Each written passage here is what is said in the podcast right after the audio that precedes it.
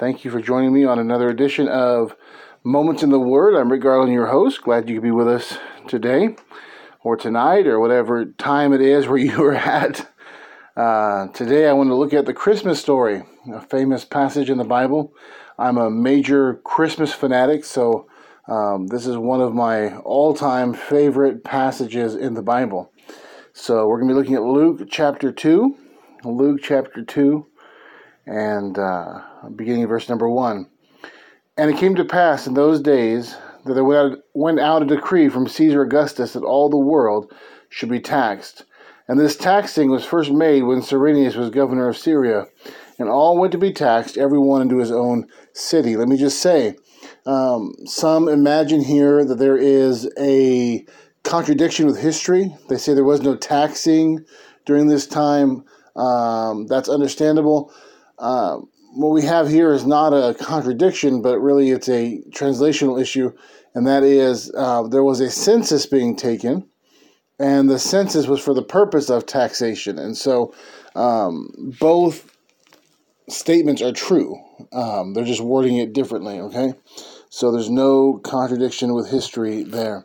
Verse 4 And Joseph also went up from Galilee out of the city of Nazareth into Judea unto the city of David, which is called Bethlehem, because he was of the house and lineage of David, to be taxed with Mary, his espoused wife, being great with child. And so it was that, while they were there, the days were accomplished that she should be delivered. And she brought forth her firstborn son, and wrapped him in swaddling clothes, and laid him in a manger, because there was no room for them in the inn. A lot of truth in that verse 7 there. Uh, they wrapped him in uh, swaddling clothes. Um, swaddling cloths were used to wrap the dead in for burial. So uh, it's been said Jesus was born to die, right? Born uh, with Calvary in view, born to be the payment for our sins, and that's that's given to us in a picture here uh, with the clothes that he was wrapped in uh, when he was first born. And they laid him in a manger because there was no room for them in the inn. I don't uh, ascribe to the traditional view of Christmas that uh, Mary and Joseph went to a hotel and there was no rooms available, so they went to a barn to have the baby. Um, I've heard people make sermons out of that, and oh, that innkeeper must have been sorry. I, I don't think we can get that um, history. Um, What's the words I'm looking for? I don't, I don't think history matches up to that point of view. Um,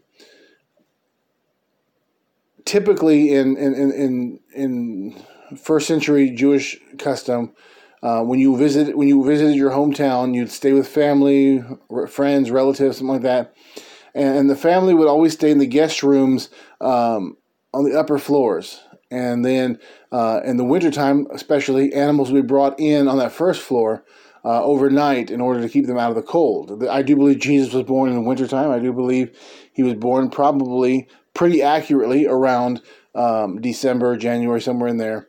And um, it's kind of like the upper room when when they had when he prepared. You know, he said, you know, prepare me the supper in the upper room.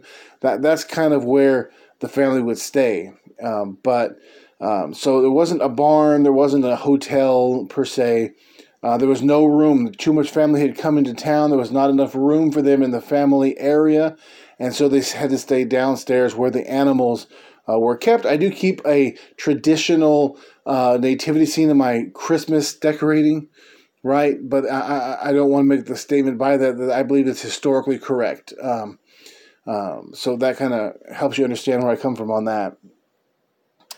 Uh, verse 8 And there were in the same country shepherds abiding in the field, keeping watch over their flock by night. And lo, the angel of the Lord came upon them, and the glory of the Lord shone round about them, and they were sore afraid. And by the way, let me refer back again to verse uh, number um, 7. And l- l- there was no room for him, okay, when he was born. There was no room, whether it's a hotel and they had to go to a barn, or whether it was the family quarters upstairs. There was there was no room. Uh, the point is, when Jesus came into this world, when the Son of God arrived in this world, there was no place for him. There was no place for him in this world, and so I, I think we can't miss that picture um, as well. Moving on. Uh, verse 10 And the angel said unto them, Fear not, for behold, I bring you good tidings of great joy, which shall be to all people. For unto you is born this day in the city of David a Saviour, which is Christ the Lord. And this shall be a sign unto you ye shall find the babe wrapped in swaddling clothes, lying in a manger. And suddenly there was with the angel a multitude of the heavenly host, praising God and saying, Glory to God in the highest, and on earth peace, goodwill toward men.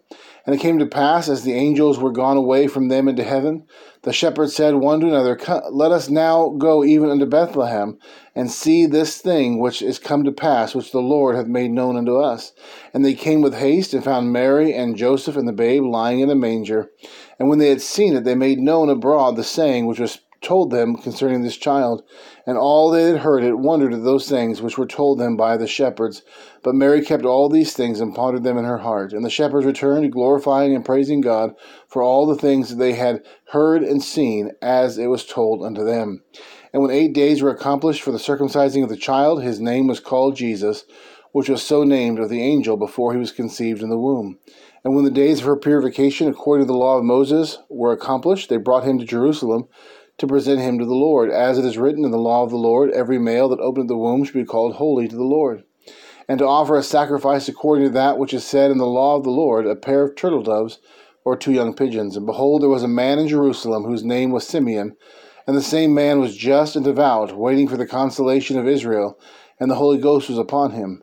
And it was, it was revealed unto him by the Holy Ghost that he should, he should not see death before he had seen the Lord's Christ. And he came by the Spirit into the temple. And when the parents brought in the child Jesus to do for him after the custom of the law, then took he him up in his arms and blessed God and said, Lord, now lettest thou thy servant depart in peace according to thy word. For mine eyes have seen thy salvation, which thou hast prepared before the face of all people, a light to lighten the Gentiles, and the glory of thy people Israel. And Joseph and his mother marveled at those things which were spoken of him. Of course, notice it does not call him his mother and father, but his but Joseph and his mother. And Simeon blessed them and said unto them, I uh, said unto Mary his mother, Behold, this child is set for the fall and rising again of many in Israel, and for a sign which which shall be spoken against. Yea, a sword shall pierce through thine own soul also. That the thoughts of many hearts may be revealed. And there was one Anna, a prophetess, the daughter of Phanuel of the tribe of Aser, she was of a great age and had lived with a husband seven years from her virginity, and she was a widow of about fourscore and four years old, or four years, sorry, which departed not from the temple, but served God with fastings and prayers night and day. And she coming in that instant gave thanks likewise unto the Lord, and spake of him to all them that looked for redemption in Jerusalem. And when they had performed all things according to the law of the Lord, they returned into Galilee to their own city, Nazareth. And the child grew and waxed strong in spirit, filled with wisdom, and the grace of God was upon him. What a blessed uh, passage that is, remembering, of course, Jesus Christ, born into this world, born to bear our sins, born to die, wrapped in swaddling cloths right from the time that he was born. No, no room to accept him, no place, no bed where to lay his head. In the same way, there's no room for us in this world. We are strangers and pilgrims in this world in the same way that Jesus himself was, so we are called to be. Thank you, Lord. Father in heaven, thank you so much for the, the gift of your Son. What a marvelous gift it was. That night, God became man. You took upon yourself human nature, human flesh. You became a man you condescended to us. We could not get to where you were, so you came to us to bring us to yourself.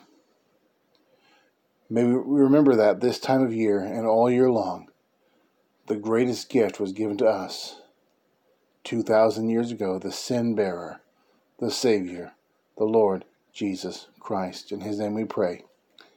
Amen.